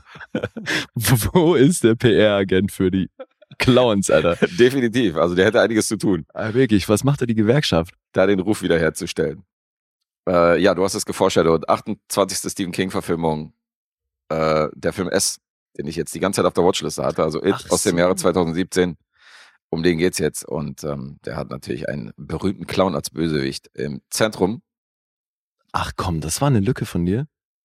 Also nicht der alte mit Tim Curry, den habe ich gesehen. Ach so. Sondern es geht um die Neuverfilmung von 2017. Ah, den okay. den habe ich jetzt zum ersten Mal gesehen. Ach, okay, okay, okay. Ja, weil den kenne ich auch noch nicht. Den kennst du auch noch nicht. Nee, aber wie steht der Alte bei dir im Kurs? Äh, Sehr gut. Ja, ne? Das ist tatsächlich eine der guten Stephen King-Verfilmungen. Und ähm, große Fußstapfen, weil legendäre Rolle mal wieder von Tim Curry, der ja Mhm. nicht nur die eine hat, sondern wirklich mehrere. Und das ist schon eine von denen, wo man Ja. sagt, geiles Ding. Und man vergisst auch im Nachhinein, weil der ja öfter als DVD oder so rausgekommen ist, dass das ein TV-Mehrteiler war. Das ist ja kein Spielfilm gewesen damals, der im Kino lief, sondern es ist ein TV-Film gewesen in mehreren? Teilen. Den hat man dann irgendwann zusammengeschnitten und hat ihn auf DVD und Blu-ray rausgebracht. Ach, Das war fürs TV. aber dann, den wurde in Deutschland schon auch als ein Film ausgestrahlt, ne? Den haben die nicht als Mehrteiler gebracht. Ich glaube, das haben die vielleicht irgendwann mal auf Video so umgesetzt, um da noch mal ein paar äh, VHS-Kassetten zu verkaufen. Da gab es, glaube ich, Teil 1 und Teil 2, wenn ich mich nicht täusche, oder vielleicht sogar einen dritten Teil. Aber ursprünglich war das eine Fernsehserie. In mehreren Teilen. Okay. Haben auch viele nicht so Ich habe den auf jeden Fall auf. VHS gesehen, aber das, ich meine, das war nur einer. Kann ich mir nicht vorstellen, weil Okay. dann, also dann wäre es ein Film, der auf jeden Fall mehrere Stunden geht. Aber kann sein. Weird. Ich bin, mir Okay. mehr sicher mit dem Release damals. Äh, auf dem Regiestuhl und als Drehbuchautor saß anfangs noch Bond-Regisseur Cary Fukunaga. Äh, später übernahm dann Annie Muschietti. Das ist der Typ, der auch im Horrorgenre sich Namen gemacht hat, indem er den Film Mama inszeniert hat. Und zuletzt ist es der Regisseur von The Flash gewesen. Haben wir schon im DC äh, EU gesehen. Mhm. Und ähm, das ist jetzt die Neuverfilmung, die ich hier bringe. Habe ich jetzt im Nachgeholt, da gab es zwei Teile von und das ist jetzt praktisch die erste Halbzeit. Und die fängt an im Jahr 1988 in Derry. Derry ist eine Kleinstadt in Maine. Äh, ein Kind ist verschwunden. Das hört man gerade an der Schule. Man sieht überall irgendwie die Plakate, dass dieses äh, Kind vermisst wird. Und äh, wir sehen so ein paar Highschool-Kids, darunter recht bekannte Namen tatsächlich, weil äh, Finn Wolfhard spielt mit aus Stranger Things. Mhm. Das ist übrigens der einzige, der im realen Leben unter Kaurophobie leidet. Also der hat wirklich reale Angst vor Clowns und war deswegen auch schon in Therapie im ganzen Cast. Okay. Dann haben wir noch Jack Dylan Grazer. Das ist natürlich der äh, Junge aus Shazam. Mhm. Und äh, wer auch ein Name ist, ist Jade Martell aus Knives Out. Mhm. Und ein Tick älter und deshalb natürlich auch die sexuelle Versuchung aller Boys in diesem Film äh, wird gespielt von Sophia Lillis. I'm not okay with this. Oder zuletzt haben wir sie gesehen als äh, Gestaltenwanderin in Dungeons and Dragons. Da war die dabei, die kleine Rothaarige mit den Mhm. Sauersprossen. Und äh, der Film fängt an. Die Anfangsszene ist übrigens ganz geil, weil wir sehen natürlich wieder so einen recht äh, mystisch anmutenden Spannungsscore mit so einem Klaviergeklimper Mhm. und so eine Kamerafahrt durchs Haus. Und dann sehen wir aber, dass das Klaviergeklimper halt nicht der Score ist, der Soundtrack, sondern dass die Mutter gerade am Klavier sitzt und tatsächlich da so ein paar Töne von sich gibt und so. Und draußen sehen wir diesen Regen und so und du denkst, es gehört irgendwie zur Filmmusik, ist aber irgendwie Okay. live eingespielt von der Mutter. Das fand ich schon ganz cool. Mhm. Und dann sehen wir zwei Brüder. Der eine von den beiden wird gespielt von Jaden Martell und der hat noch einen kleinen Bruder. Georgie. Und ähm, es regnet draußen, wie gesagt, in Strömen und er baut für seinen kleinen Bruder, was er schon öfter gemacht hat, so ein kleines Papierbötchen Mhm. und reibt das so ein, dass das so wasserfest ist und so. Und dann geht der kleine Georgie raus in den Regen spielen. Das war übrigens mal mein Halloween-Kostüm. Ich bin als kleiner Georgie gegangen mit dem roten Luftballon in der Hand und äh, eine gelbe Regenjacke und gelbe Gummistiefel. Mhm. Und es war ganz lustig, weil in dem Jahr viele als, als äh, Pennywise gegangen sind und deswegen so. wollten viele ein Foto mit mir machen, weil ich ja das Pendant dazu war. Mhm. Und dann lässt er diesen, dieses Papierboot im Rinnstein so lang fließen, weißt du, durch die ganzen Pfützen durch auf dieser verregneten Straße. Und dann fällt das Boot in so ein Abflussloch im Bürgersteig praktisch da, so eine, so eine Aushöhlung da, wie so ein Gully. Und dann guckt er so rein und dann guckt ihn das Böse des Films an, nämlich der besagte Pennywise, den wir hier das erste Mal sehen. Und ähm, das ist ein Clown, der kennt seinen Namen, der sagt so, Georgie, was ist los? Und wird dein Boot zurück und so. Und äh, ist schon ganz interessant, weil in der Szene ändert Pennywise die Augenfarbe und kriegt dann die Augenfarbe von der Mutter. Mhm. Weil der Junge dann mehr Vertrauen natürlich zu ihm fasst, weil er die Augenfarbe kennt, so weißt du, die Mhm. ungewöhnlich ist und so. Weil Pennywise hat nämlich bestimmte Skills, der kann sich in alles und jeden verwandeln. Mhm. Und äh, der kann auch seine Physis ändern. Und er nährt sich, was auch für den weiteren Was Verlauf der Handlung. Wenn, wenn du jetzt darauf hinweist, dass er seine Physis ändern kann, also ist das nicht, wenn du sagst, er kann sich in alles verwandeln, ist das nicht das Gleiche? Nee, nee, ich meine zwei Paar Schuhe. Also als Beispiel jetzt. Ich meine, dass er sich in jeden möglichen oder in Sachen verwandeln kann, die er will, Mhm. die so Ängste manifestieren von den kleinen Kindern. Aber ähm, in der Anfangsszene lockt er natürlich den kleinen Georgie irgendwie in die Nähe dieses, dieses Abflusslochs und reißt ihm den Arm ab. So fängt erstmal der Film an. Also recht blutig. Okay. Georgie versucht dann irgendwie so wegzukriechen mit einem Arm. Und das meine ich mit Physis verändern. Und dann siehst du riesige, langgezogene Elastoarme, die aus diesem Gully rausfliegen und ihn an den Beinen festhalten und dann praktisch so zurückziehen in das Loch. okay. Das meine ich mit Physis ändern. Also nicht nur verwandeln, sondern er kann sich auch, er kann zu Elastoman werden, Mhm. lange Gliedmaßen, riesig, klein, was er will.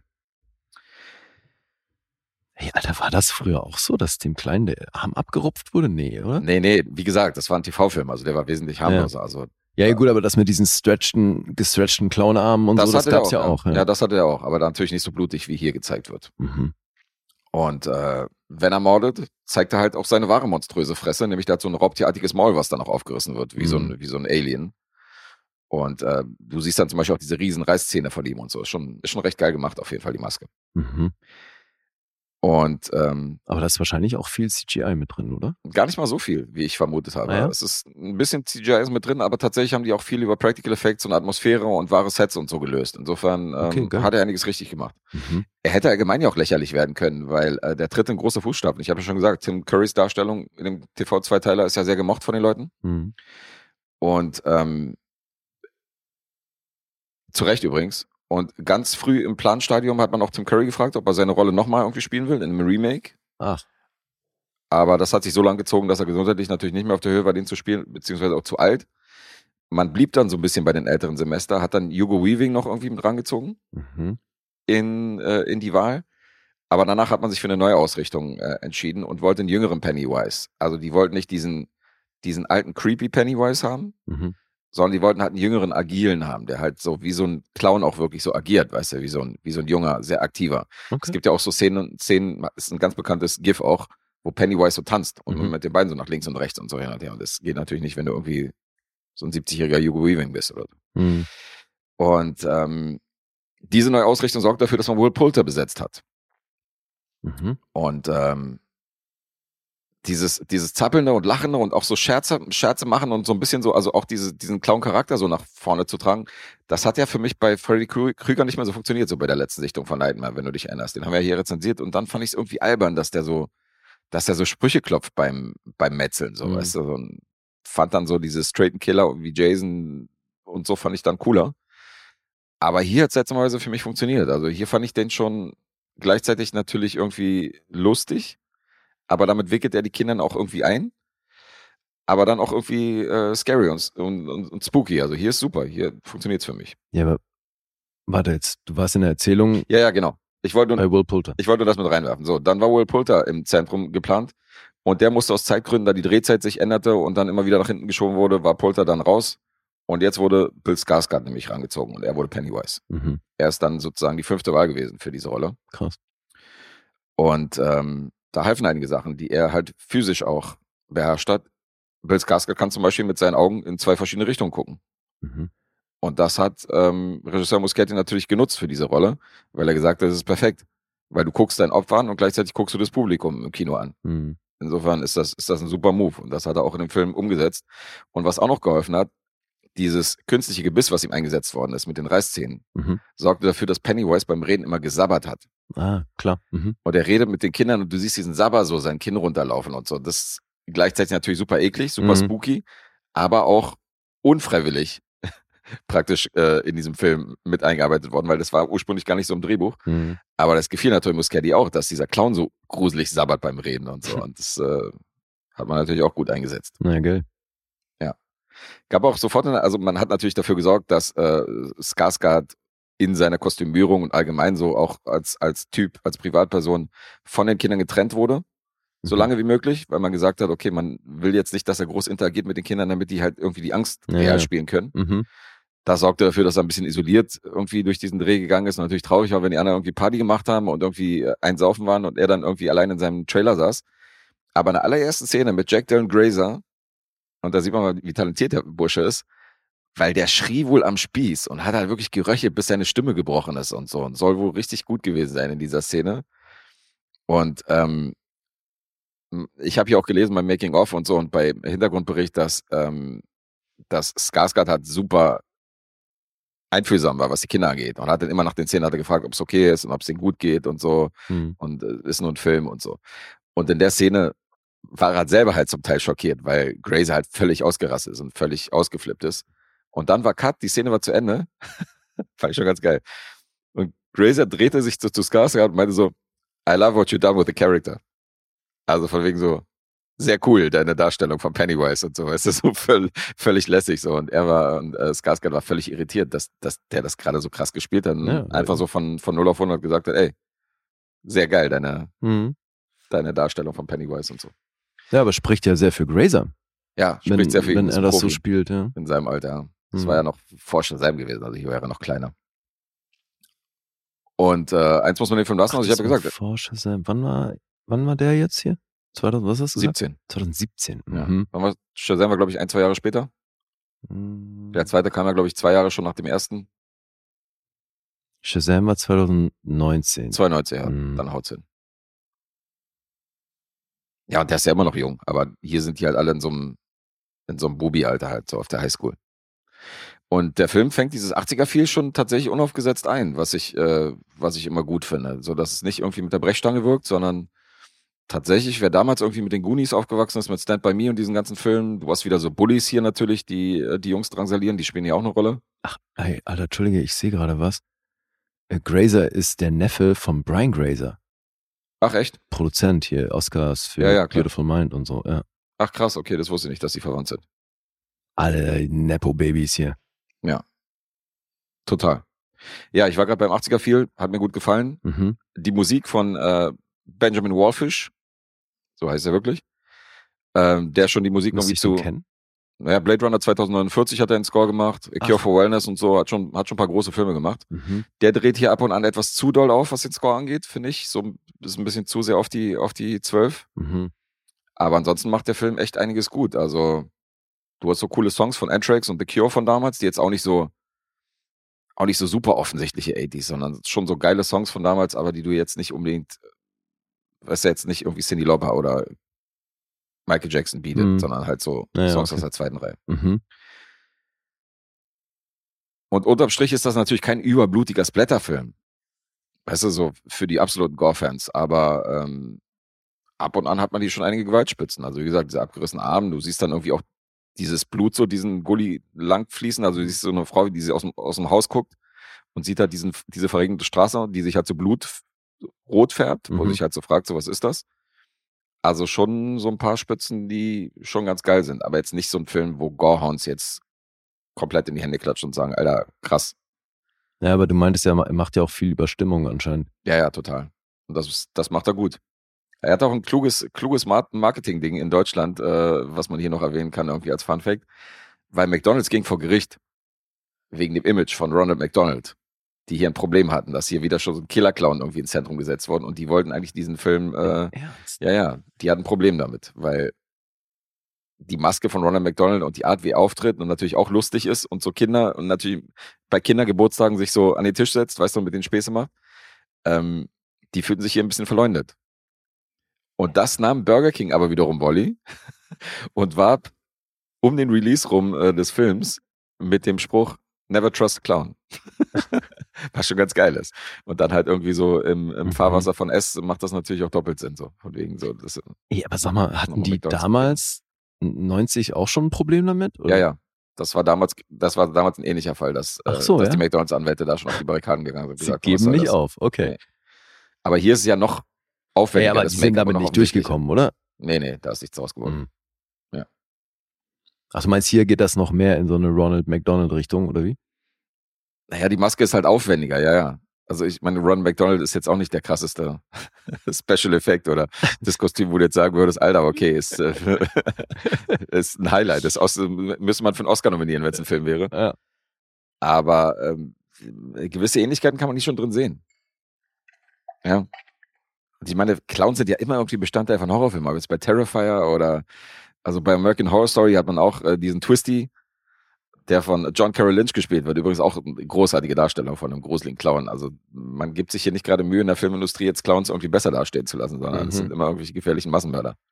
Und das macht, äh, Ja gut, aber weil es gerade so viele Leute gibt, die diese Angst irgendwie mitbringen, wäre es ja auch dämlich, das nicht zu bedienen. ja, ja, auf jeden Fall. Und Bill Skarsgård macht, äh, Skarsgård macht das richtig gut hier. Also der spielt den, der spielt den wirklich geil.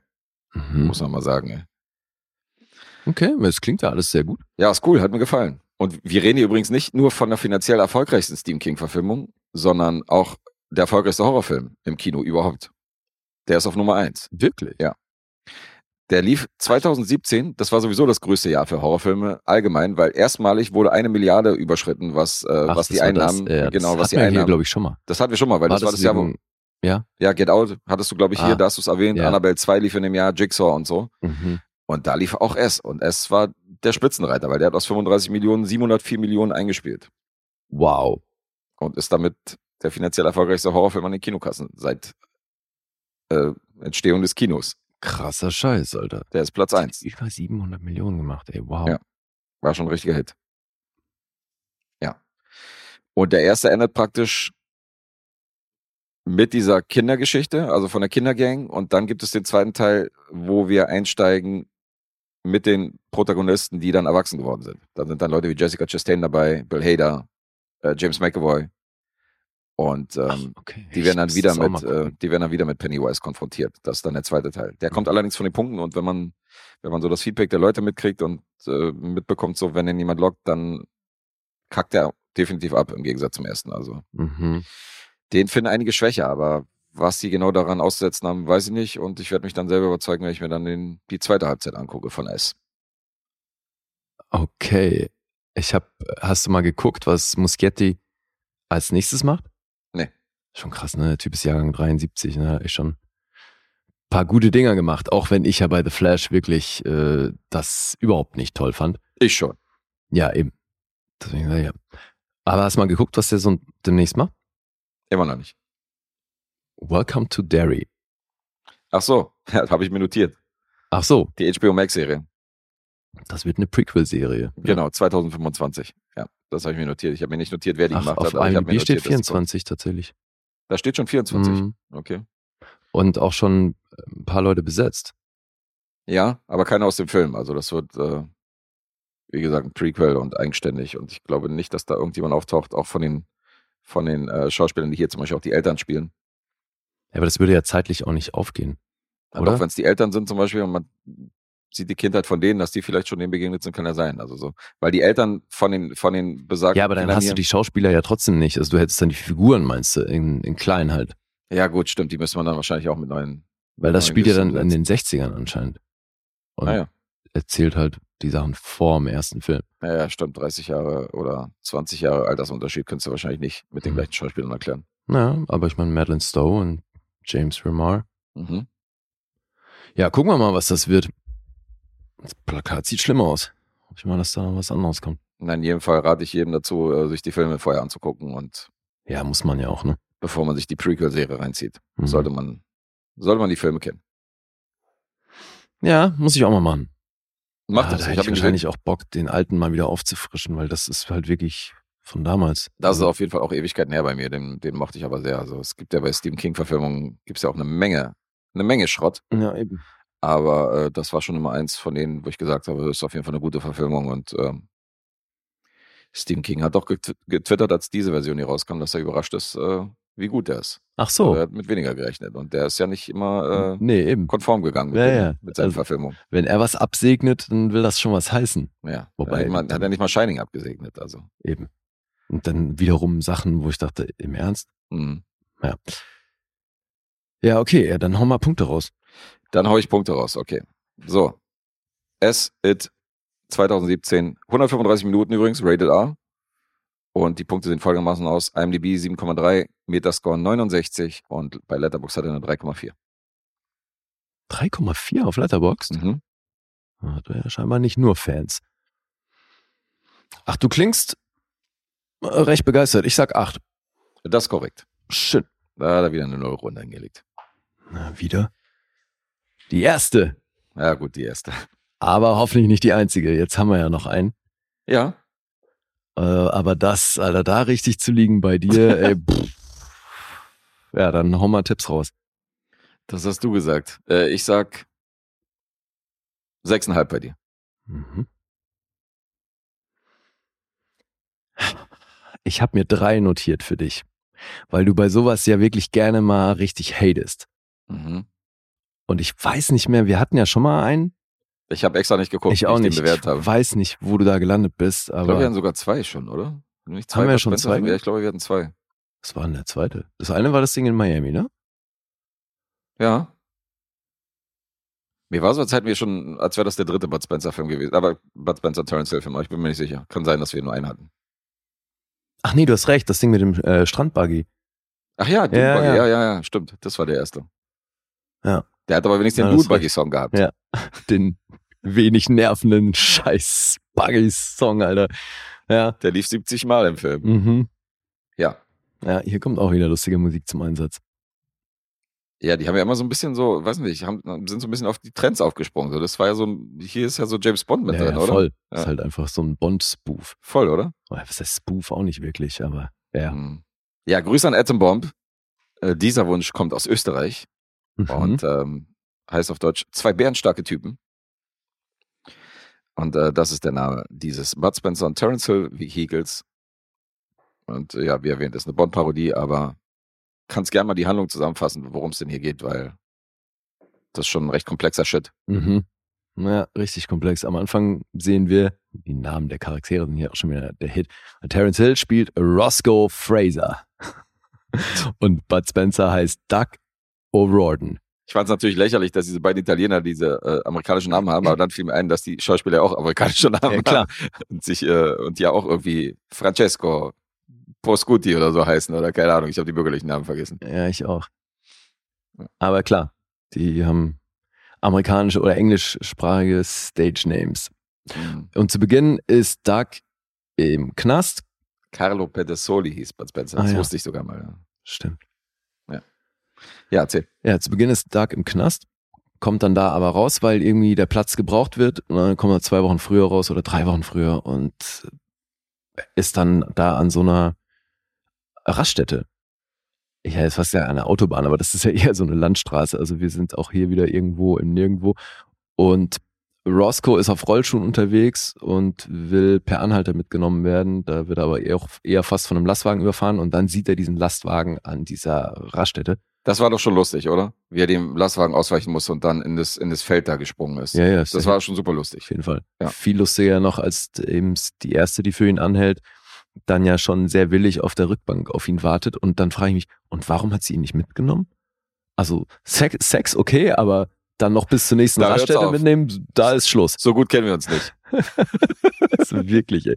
Naja, jedenfalls kommt er dann irgendwann eben auch an dieser Raststätte an, sieht den LKW, der ihn fast überfahren hat und will reingehen, um Stunk zu machen. Und da sitzt dann eben Doug und pfeift sich gerade irgendwie den zweiten Burger rein. Wenn ich äh, kurz mal ein, einwerfen darf, mit einer Baseballmütze, wo drauf steht, Kiss me, I'm Blake. Ja. Interessante Wahl, wie ich finde. Ja, Auf jeden. Was ich auch nicht verstanden habe, ist, äh, bevor Roscoe reingeht, wechselt er von seiner Rosten, äh, von Rosten, von seiner roten Boston-Mütze, so rum, äh, der hat ja so eine Red Sox-Mütze Mütze an, Ja. wechselt dann aber von rot auf blau, zieht seine rote Jacke aus, hat dann ein blaues Shirt an, wo ich mich schon gefragt habe, warum? Also was war, hatte jetzt dieser Mützenwechsel für eine Funktion? Das fiel mir nicht auf. Ging es darum, dass er da nicht sofort erkannt wird mit der Neue roten Farbe. Mütze? Krasse Verkleidung auf jeden Ja, ja. Ja, wie auch immer. Ich glaube, das war's. Jedenfalls eben kurzer Kostümwechsel, dann rein in die Spelunke. Da sieht er eben Doug an der Bar sitzen und seinen Burger futtern. Und dann sitzen da noch drei andere Arzten. Und offensichtlich einer von denen war der Fahrer des LKWs. Und dann kommt aber auch schon die erste tolle Fähigkeit von Roscoe zum Einsatz. Er kann nämlich Bauchreden. Und mit Hilfe des Bauchredens macht er dann da drin ordentlich Stunk. Und so prügeln sich Doug und Roscoe dann schon mal durch diese Kneipe, fahren dann in einem der LKWs weg und erfahren dann über Funk oder äh, Quatsch, übers Radio, dass die Polizei ihnen jetzt auf den Fersen ist und sowieso nach LKW-Dieben sucht und von denen werden sie dann nämlich auch angehalten. Da kommt dann aber auch schon wieder Roscoe mit seinem Bauchreden weiter und dann sind die beiden auf der Flucht, gehen ganz schnell zum Flughafen, wollen den erstbesten Flug nach Miami nehmen. Mhm. Da gehen die Zufälle gleich weiter, weil da kommt ein Typ auf die beiden zu. Die haben sich nämlich am Schalter für zwei Herren ausgegeben, namens Steinberg und Mason, weil die wurden ausgerufen und dann gehen die schnell an den Schalter, kriegen Tickets in die Hand gedrückt, gehen auf den Flug. Auf dem Flug kommt dann noch ein Typ zu ihnen, schnallt Doug einen Koffer mit Geld drin um, also mit Handschellen an sein Gelenk befestigt und es ist alles total dubios und die beiden wissen nicht, wie ihnen geschieht und dann sind die halt plötzlich mit einem Koffer voller Geld auf dem Weg nach Miami. Da werden sie in Empfang genommen. Wie oft die beiden verwechselt werden in ihren Filmen, oder? Das Ja, ja, unglaublich, klar. Alter. Oder. Doppelrollen haben oder Mhm. so. Das ist ja jetzt auch nicht besonders kreativ. Ja, und am Flughafen in Miami werden sie in Empfang genommen. Also nach, da gibt's ein anfängliches Bohai, was aber so Teil der Tarnung war. Jedenfalls stellen wir dann fest, die beiden, die Identitäten, die sie angenommen haben von Steinberg und Mason, das sind zwei krasse Geheimagenten. Mhm. Und die haben jetzt einen Auftrag in Miami und jetzt stecken sie halt schon zu tief drin und bevor sie sich umgucken können, haben sie auch schon ein Implantat im Zahn, was auch gleichzeitig eine Bombe ist. Darüber können sie aber jederzeit lokalisiert werden vom Chef des Geheimdienstes namens Tiger, gespielt von David Huddleston. Big Lebowski himself Tatsächlich. spielt hier den Tiger. Ja, so geil. Und ja, dann gibt's diesen Fall, den, dem sie sich annehmen müssen. Es geht nämlich um einen Typen namens K1, der nichts anderes als die Weltherrschaft haben möchte. Da kommen wir dann eben schon zu den ganzen Bond-Parallelen, die es hier gibt. Wir haben also einen Antagonisten, der auch immer nur aus dem Off mit einem Haustier zu sehen ist, wie er sie beobachtet. Und der will dann natürlich Weltherrschaft. Und Mhm. das gilt's zu verhindern. Und eigentlich wollen die Jungs ja nur mit der Kohle weg. Müssen jetzt aber halt leider noch da kurz diesen Geheimdienstjob erledigen. Ja, und das Ganze eben versehen mit sehr vielen so von diesen Bond-Spoof-Momenten. Also hier kriegen sie ein Auto an die Backe gedrückt, weil sie sich als superreiche Texaner ausgeben sollen im Hotel, wo sie dann untergebracht werden. Und dementsprechend müssen sie auftreten. Also haben sie eine Karre mit einem riesen, mit so riesen Hörnern vorne drauf und äh, entsprechend auffällig. Und die hat aber total viele Tricks, wie es bei Bond so üblich ist. Wenn du da auf irgendwelche Knöpfe drückst fürs Radio, kommt hinten eine Flüssigkeit raus und das Auto, was dich verfolgt hat, klebt plötzlich an der Straße fest. Mhm. Da war doch noch irgendwas bei den Gimmicks, war doch noch irgendwas total Unsinniges dabei. Ach so, ja, so Parfum. Was so Mhm. Frauen vollgefügig macht. Ach so, ja. Stimmt, das haben die dann auch bekommen. Mhm. Was aber auch nur dort zum Einsatz kam, das hat ja später keine Rolle mehr gespielt. Richtig, das hat später keine Rolle mehr gespielt. Aber das Toilettenpapier, das kam natürlich zum Einsatz. Ja. Stimmt, reißfestes Toilettenpapier. Was aussieht wie normales Toilettenpapier, aber halt äh, viel kräftiger ist. Drücken wir es mal so aus. Mhm. Haben wir überhaupt schon gesagt, wie der Film heißt? Nee, ne? Äh, bin mich sicher, ich glaube ja. Okay. Zwei bärenstarke Typen. Doch, haben wir gesagt. Nati con la camicia im Original. Und das heißt, Mastroianni. mit dem Hemd geboren. Mit dem Hemd geboren. Ja. Okay. Ist aber, habe ich nachgeguckt, ist ein ist, ja genau, Mhm. heißt der Glückspilz. Ach so, okay, das heißt, dass du Glück hast. Ja. Wieder was gelernt. Ja, also offenbar das italienische Glückspilze. Ja, und international, go for it. Mhm. Warum auch immer. Ja, darunter findet ihr ihn bei Letterboxd. Mhm. Regie, wie auch schon bei einem anderen Film, den wir hatten, namens Double Trouble, Enzo Barboni. Allerdings hier den Credit als E.B. Clutcher. Mhm. Ja, 13 Credits als Regisseur, 32 als Kameramann. War nämlich auch Kameramann bei Django, den wir auch diesen Monat noch bringen. Okay. Geschrieben hat das Ganze wie auch Double Trouble damals der Sohn von Enzo, Marco Barboni. 12 Credits, darunter auch noch Renegade, auch ein Film mit Terence Hill. Mhm. Und müssen wir hier noch einen der Schauspieler erwähnen? Nein, wir können ähm, Faith Minton, die hier so diese mysteriöse ja, Hench-Lady. Die auch mal zupacken kann. Ja, ja. Die kommt auch irgendwie aus dem Stunt. Ne? Sie hat in ihrer Vita sehr viel Stunts für auch größere Hollywood-Filme. Mhm. Aber bei Sudden Death hatte sie tatsächlich auch eine Rolle. Ach, bei den Van Damme-Filmen? Mhm. Okay. Ja, aber ansonsten eben sind hier natürlich Terence Hill und Bud Spencer im Fokus, die sich hier durch die Gegend prügeln. Mit den üblichen Sprüchen. Und ich habe mir den Film tatsächlich jetzt mal in der deutschen Synchro angeguckt. Weil die letzten Male, als wir die im Original geguckt haben, habe ich ja schon auch immer festgestellt, das war im Original gar nicht so lustig ausgelegt, Ja. wie es auf Deutsch dann ist. Und das Klar, ist ja schon auch echt eben diese berühmte Schnodder-Synchro. Mhm. Das ist schon echt ein cleverer Move gewesen. Ich habe es übrigens auch gemacht. Hast du ihn auch auf Deutsch geguckt? Ich habe ihn auch auf Deutsch Okay. geguckt, genau aus dem Grund, ja. Mit Vorsatz. Mhm. Ja, die Synchro, also ich kann verstehen, dass die Synchro noch einiges rausgeholt hat. Äh, durch die wilden Formulierungen und so und durch die Sprüche, die teilweise auch lustiger übersetzt worden sind, als sie, als sie eigentlich waren. So, wie fandst du das? Ja, ich kriege langsam das Gefühl, dass die Bud Spencer und Terence Hill Filme einfach eine riesige Serie an Eierfilmen sind, aber ich kann mich auch täuschen. ähm, ja, langweilig fand ich Mhm. und albern und ähm, die Schlägereien, die ja immer ein so gewisses Highlight sind, kam mir hier so vor, als wäre das hier auch sehr, sehr vereinzelt äh, der Fall, weil das gar nicht mal so viel, so viel Bambule ist wie sonst, Mhm. sondern halt diese komische, wilde James Bond Story, Persiflage, Parodie, was auch immer, aber weiß ich nicht, ich, also ich, mir fiel auch bei dem Film auf, dass Bud Spencer eigentlich total gelangweilt und äh, total desinteressiert irgendwie durch diese, durch diese Filme trottet. Terence Hill würde ich sagen, dem würde ich noch so Charisma auf jeden Fall.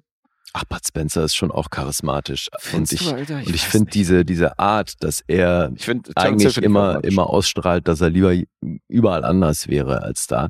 Das ist ja schon auch Teil von der Dynamik Ja zwischen klar, den beiden. darauf reiten die natürlich auch rum, ja.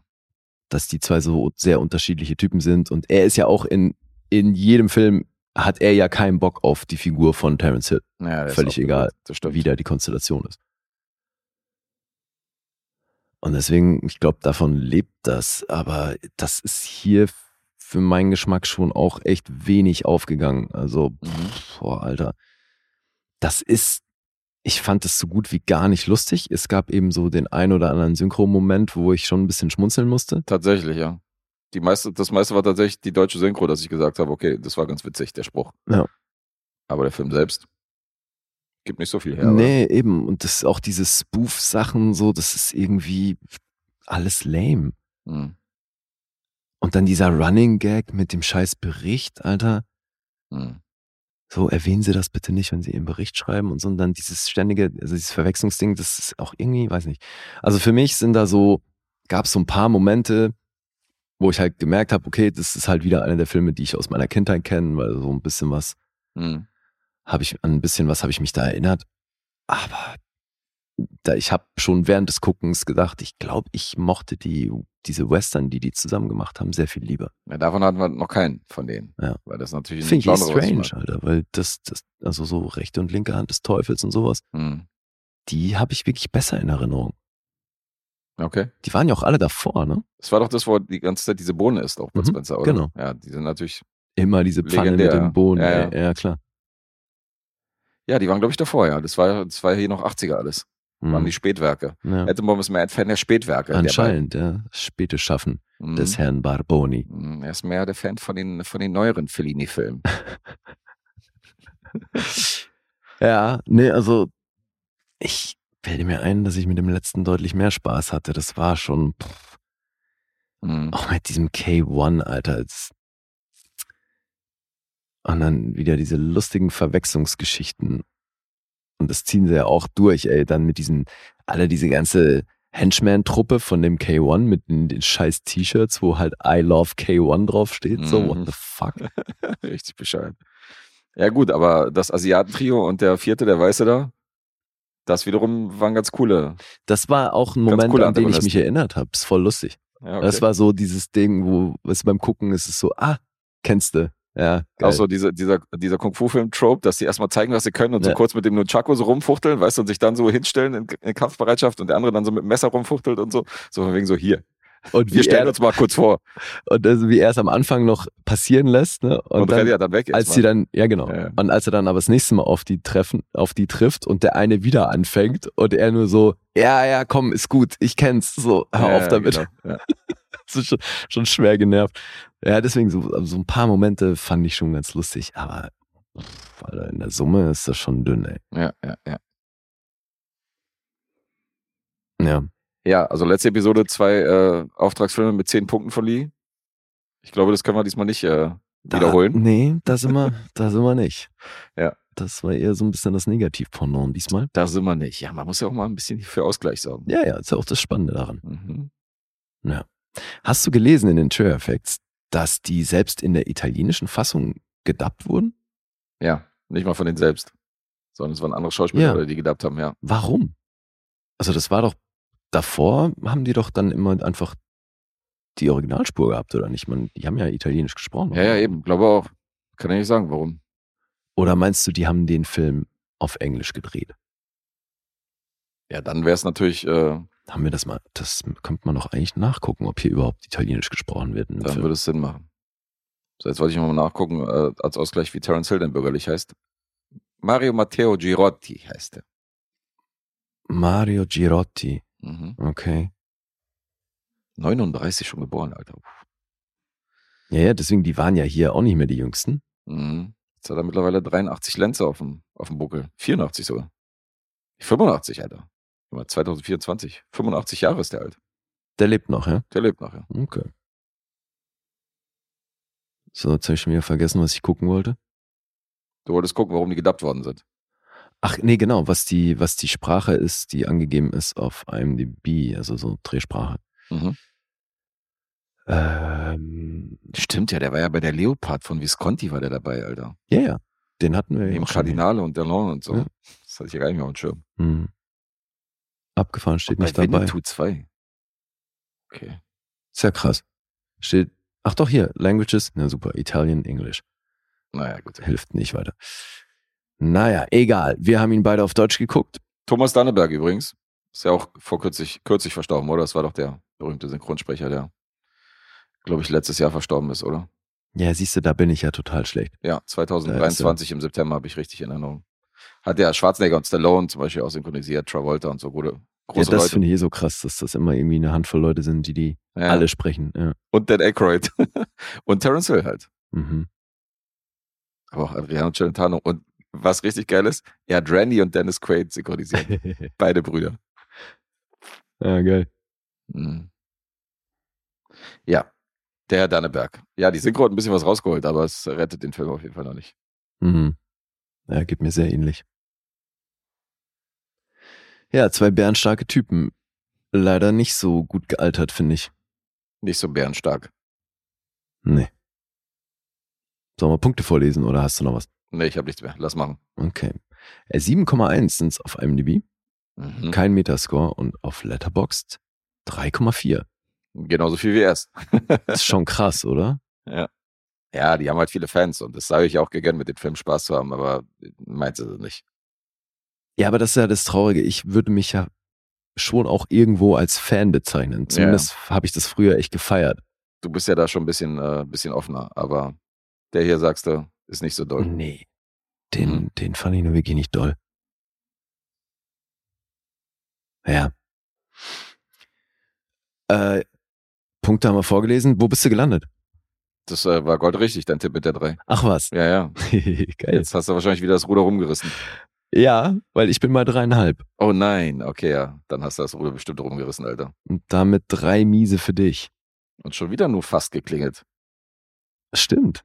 einfach mal drei Miese gemacht mit deinem, mit deinem Auftragsfilm hier, Atom Bomb, ey. Hast mich wieder runtergerissen, ey, sonst hätte ich gewonnen. Das stimmt. Sonst hättest du gewonnen, ja. Bei wie viel sind wir jetzt letztendlich? Du hast jetzt vier Miese Ach, durch die Aktion und ich bin bei zwei geblieben.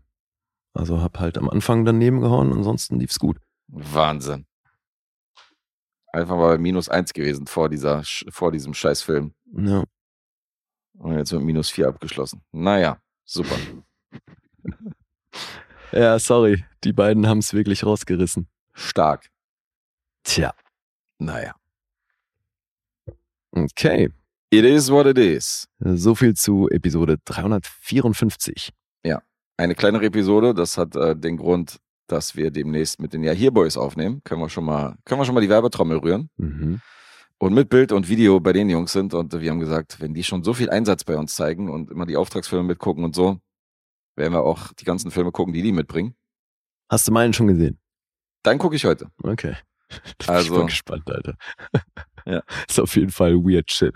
Da bin ich immer sehr gespannt. Also hast du auch äh, die Kategorie mit Bravour erfüllt. Ich denke schon. Hast du den Film von Hermann schon gesehen? Nee. Okay. Aber ich hatte ich beim, gespannt. also bei meinem, ich hatte ja keine Ahnung, was mich da erwartet und irgendwie ist es dann so das australische Forrest Gump geworden. Australisches Forrest. Jetzt hast du das indische Forrest Gump und das australische Forrest Gump gesehen, ja? Auf jeden Fall. Wow. Das ist auch eine Serie. Die nächste Serie, ja. Für alle Forrest Gump Adaptionen. Nee, also das schlecht. wirkte irgendwie so ein bisschen auf mich, ja. Okay. Hab das, witzigerweise hat das auf Letterbox auch jemand so genannt. Dachte ich so, ja, siehst du, okay, wir sehen das gleich. So schon Ja, ein Bruder im. Geiste gefunden. Ja. Ja, und deswegen ein bisschen kürzer ausgefallen die Episode, weil wir müssen natürlich die ganze Filme noch für die Jungs gucken. ja, gerade ist echt viel, das stimmt. Ja, ist eine Menge. Und in der nächsten Episode ist Alessandro dabei, da haben wir auch noch wieder äh, einen Auftragsfilm im Portfolio. Und zwar gucken wir ähm, für Erik, wie ist er nochmal? Die Outlaws. Outlaws, ja. Genau. Der erste Teil dieser, äh, dieser Roundup-Trilogie. Mhm. Und äh, den zweiten Teil hat er dann für März uns angesetzt. Insofern werden wir die Trilogie wahrscheinlich durchgehen in den nächsten drei Monaten. Ja, cool. Und an der Support-Episode gibt es deutschen Stuff, weil äh, Alessandro redet noch in Ehrenrunde mit uns. Und Mhm. in der Support-Episode reden wir dann über Ach du Scheiße, wie der Mhm. Film heißt. Das ist das Programm und dann bringen wir natürlich auch noch eigenes Zeug mit. Also nächste Episode dürft ihr euch auf unseren Stammitaliener freuen. Der Stammitaliener. Ja, der übrigens auch jetzt bei Patreon ist, also da mal auch mal reingucken und äh, hat auch einen Lostopf. Also Ja. auch gerne unterstützen, den Burschen. Checkt Cinema Volante, könnt ihr unterstützen. Checkt das. Alright, dann Richtig. bedanken wir uns bei allen SupporterInnen. Und alle HörerInnen, danke, dass ihr uns gecheckt habt. Ja, danke für das ganze Abonnieren, Liken, Kommentieren, das, das ganze Gedöns. Und wer es nicht gemacht hat, bewegt euren Arsch und äh, bringt uns endlich auf diese 500 äh, Follower bei Instagram und äh, ist lange, lange kein Text mehr bei. Wirklich, wir sind unter 500 Followern auf Instagram. Okay. Ach nee, wir sind über, ich glaube, wir eiern Ich um die 600 rum. Ist Irgendwie das so? sowas. Äh, Keine Ahnung, was Wenn du es nicht weißt, du bist hier der Social Media Beauftragte. Ich glaube, wir eiern, ja, ich glaube, wir sind drunter. Lacht er uns aus. Okay. Äh, nee, wir sind unter 600. Also wir, Aber immerhin, über wir sind, wir sind ein paar, paar Futzel von den 600 entfernt. Das wird mal langsam Na Zeit. dann, ja. Und lange auch kein Text bei, äh, bei iTunes gesehen, irgendwie, die uns mal mit Ja, stimmt. mit Mach mal. bewerten und ein bisschen Text zu schreiben und bei Spotify und überall, wo es geht, bei YouTube abonnieren. Ja. Ja, würde uns freuen. Alright. Dann sind wir raus. Ja. Es war mir ein Fest. Mir auch. Arrivederci. Tschüss. Bis zum nächsten Mal.